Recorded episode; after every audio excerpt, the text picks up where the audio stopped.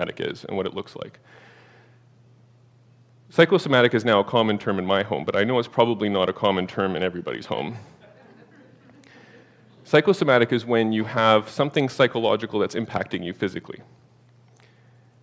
And I've, ex- I've just described probably one of the most significant or like most extreme versions. Have you ever had a stiff neck because you were anxious? That's psychosomatic. You have a physical symptom because of something psychological that's happening to you. When you have stress, it produces a hormone called cortisol. It flows through your system. It's great for you for a short period of time, but over a long period of time, it's basically poison.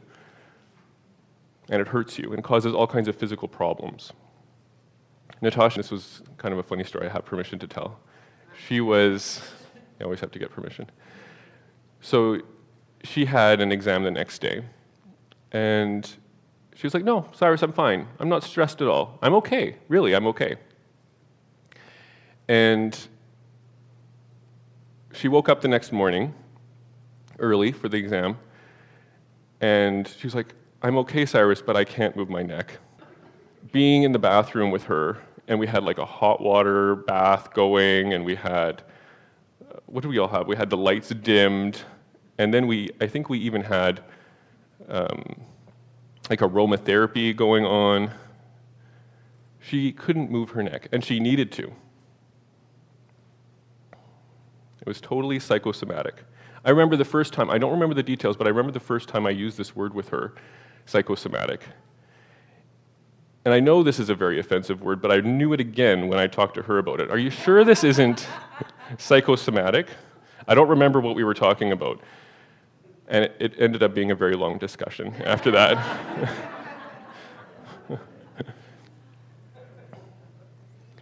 but then she realized that I was okay with being psychosomatic too sometimes.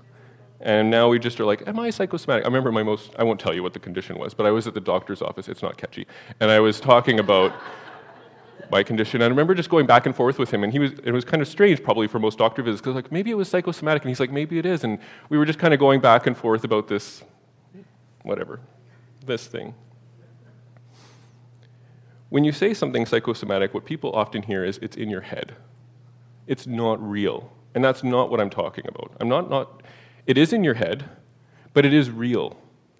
This person really couldn't walk.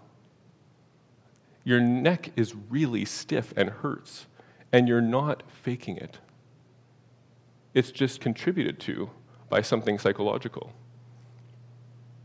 And why wouldn't, why can't that happen? Your brain is made of nerves. People are fine with having nerve problems in their arm, but when you say it's in your head and you have a nerve problem up there, they get offended. I'm sure you wouldn't get offended, but people do. I want to talk about motivation. I want to start a series on it. I'm hoping that this time I'll actually follow through with the series, trying to get more organized. And I want to talk about different kinds of motivation.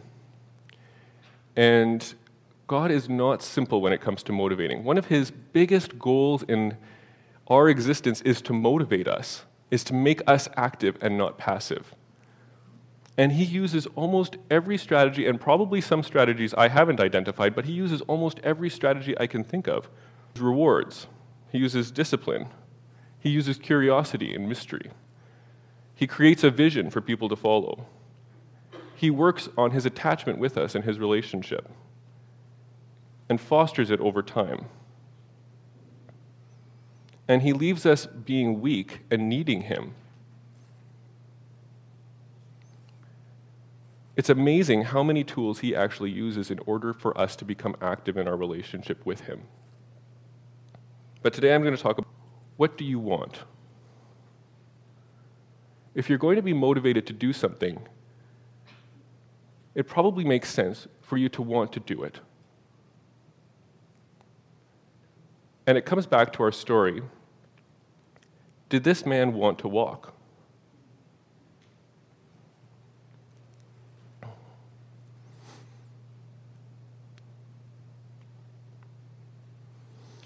When I've talked about motivation with people, I've realized that motivation, or the question, what do you want, wanting something, is not black and white, it's a scale. I think our default knee jerk reaction is to feel like, do you want it? Yes. Do you not want it? No. But I think it's actually, there's a lot of gray in the middle of how much you want something. How much do you want it? I mean, I think you can realize it pretty quickly if I said, Do you want that? And you say yes. And I say, Really? And then all of a sudden, hmm, how much do I want that? So there's a scale.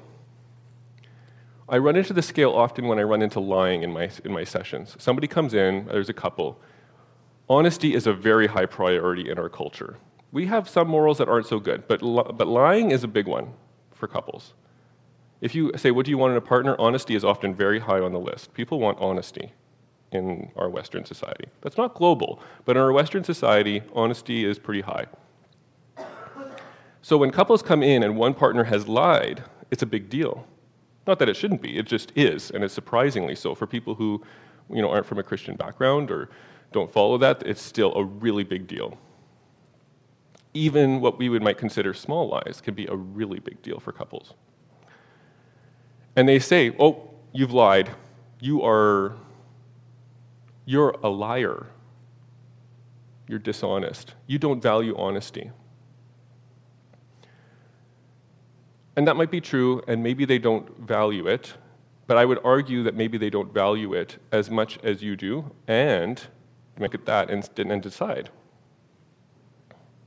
I could make this a whole sermon on lying. That's pretty tricky. I don't want to get into it too much.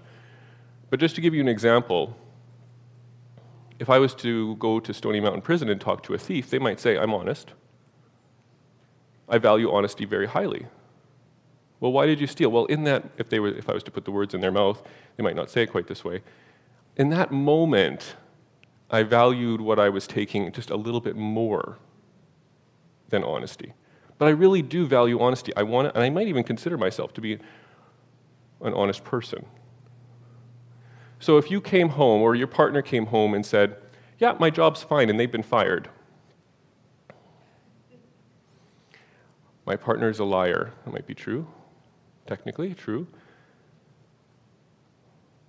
They value honesty, but not as much as something else. But what else did they value in that moment? Boy, it sounds like I'm arguing for lying. I'm just trying to make a point. But it's, they are, and when we kind of analyze it, often they value the other person more. Maybe it's not legitimate or maybe it's not right, but I didn't want to see my partner suffer. They have an anxiety disorder. I hate watching them cry. If I lost my job, they would have real problems. And I value them more than I valued honesty in that moment. Maybe they should have valued honesty, but it paints a bit of a different picture. What do you want? I want to be honest, but I also want my partner to be okay. So the question changes a little bit from what do you want, which I think is a great question, Jesus asked that question, to what do you want most? Or what do you want in comparison to other things? If you looked at the Bible and you wanted an example of this, you could talk about the rich young ruler. He comes to Jesus and he says, What can I do to get eternal life? And Jesus says, Follow the commands. And he says, I followed the commands since I was young. And Jesus doesn't argue. He says, Sure. And then he says, What if you sell everything? I want you to sell everything. Give it up and follow me. And then all of a sudden, it was, was he lying when he said he wanted eternal life? I don't think he was. If I went onto the street and I said, Do you want to go to heaven? I think almost everybody would say yes. But the question isn't, Do you want to go to heaven? That's not the question you're asked. The question is, Do you want it most?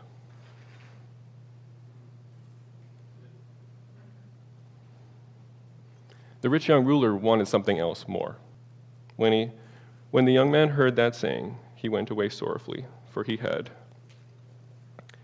great possessions.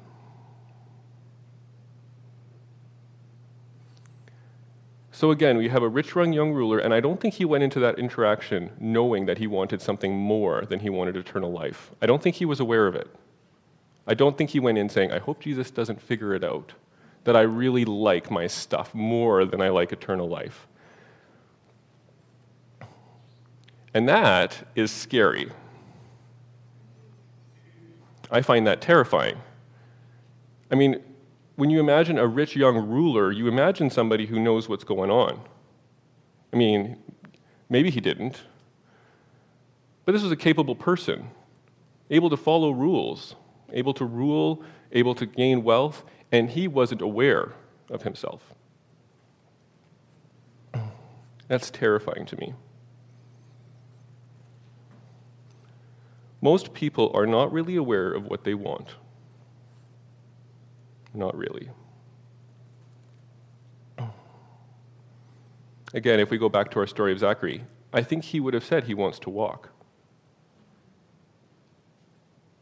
I don't think he was fully aware of everything else that he wanted.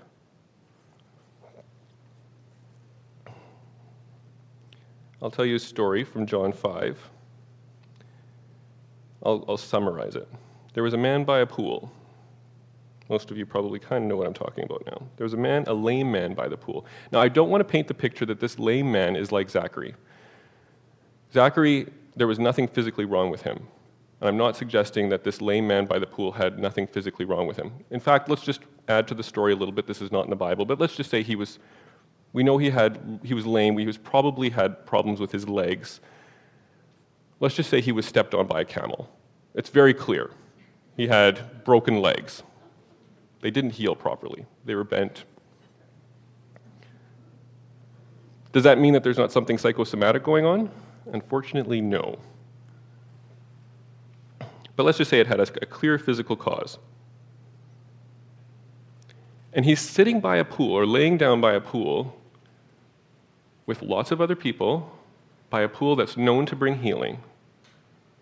And Jesus asks him a question which seems silly to me Do you want to be made well? What do you want? It's kind of like going up to somebody in a wheelchair and saying, What do you want? He goes up to a man who's lying there 38 years, laying by a pool to get healing with lots, probably, of other people who are not well, and he says, What do you want? Do you want to be healed?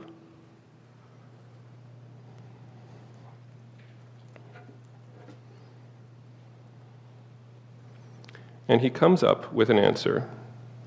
The sick man answered him. Are we okay? The sound okay? Yeah? Okay. Sick man answered, Sir, do you want me to put this back a bit? Yeah. Oh, up a little. Is that better? Is that better? That's better? Okay.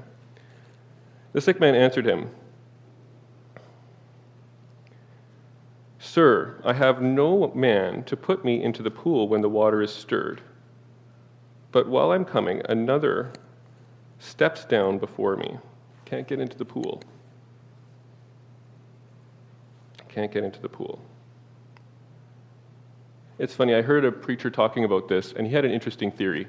He said Jesus was sometimes called the angel of the Lord. And tradition says that this pool started stirring around the time when Jesus was born.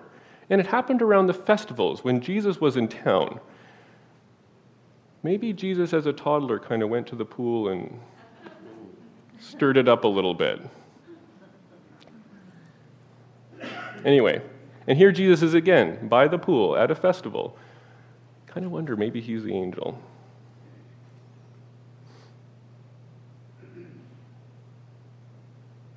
And Jesus tells him, Rise up, take your bed and walk. And immediately the man is well, took up his bed and walked.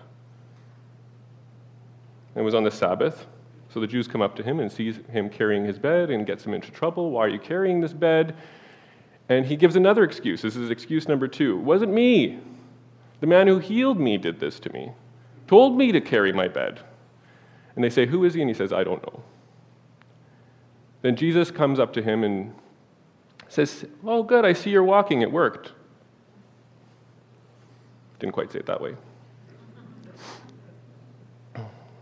See, you have been made well, he says. And then he says, Sin no more, lest a worse thing comes upon you. And then this man, so just told not to sin. not saying this is exactly a sin, but he goes up Immediately, the next line is that he goes to the Jews and tells the Jews, almost like the word is almost announces to the Jews, it was Jesus. And then it says Jesus was persecuted more because of that.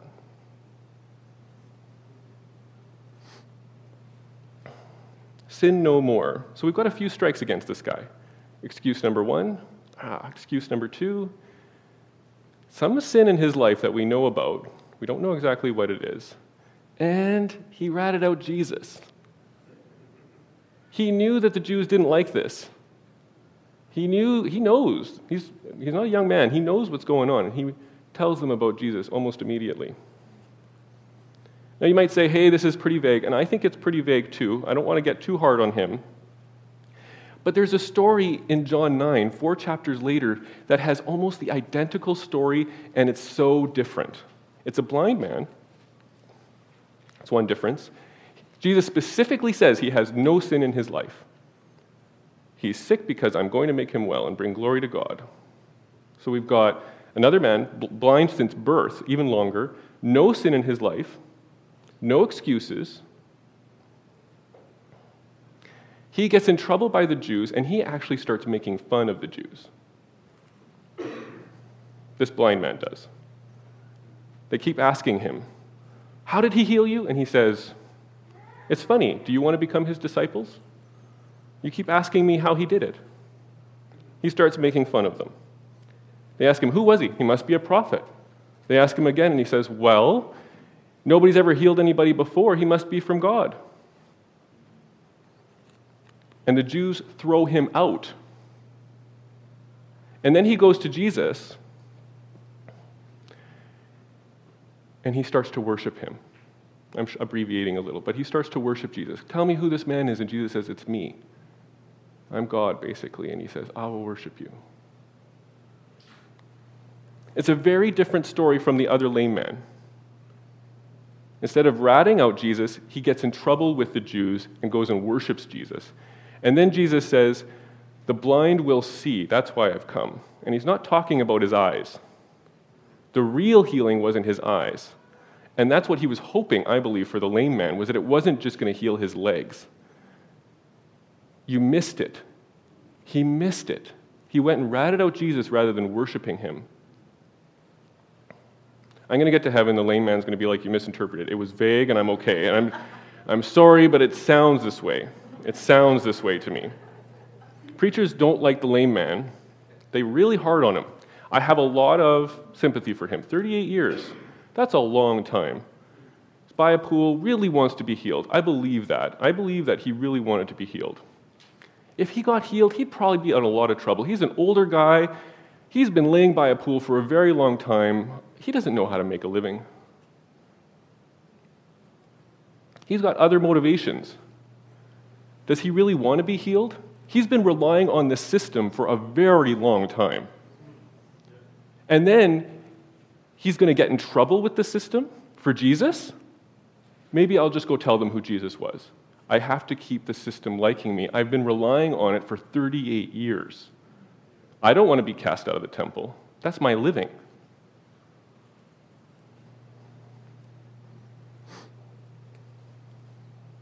He wanted more than one thing.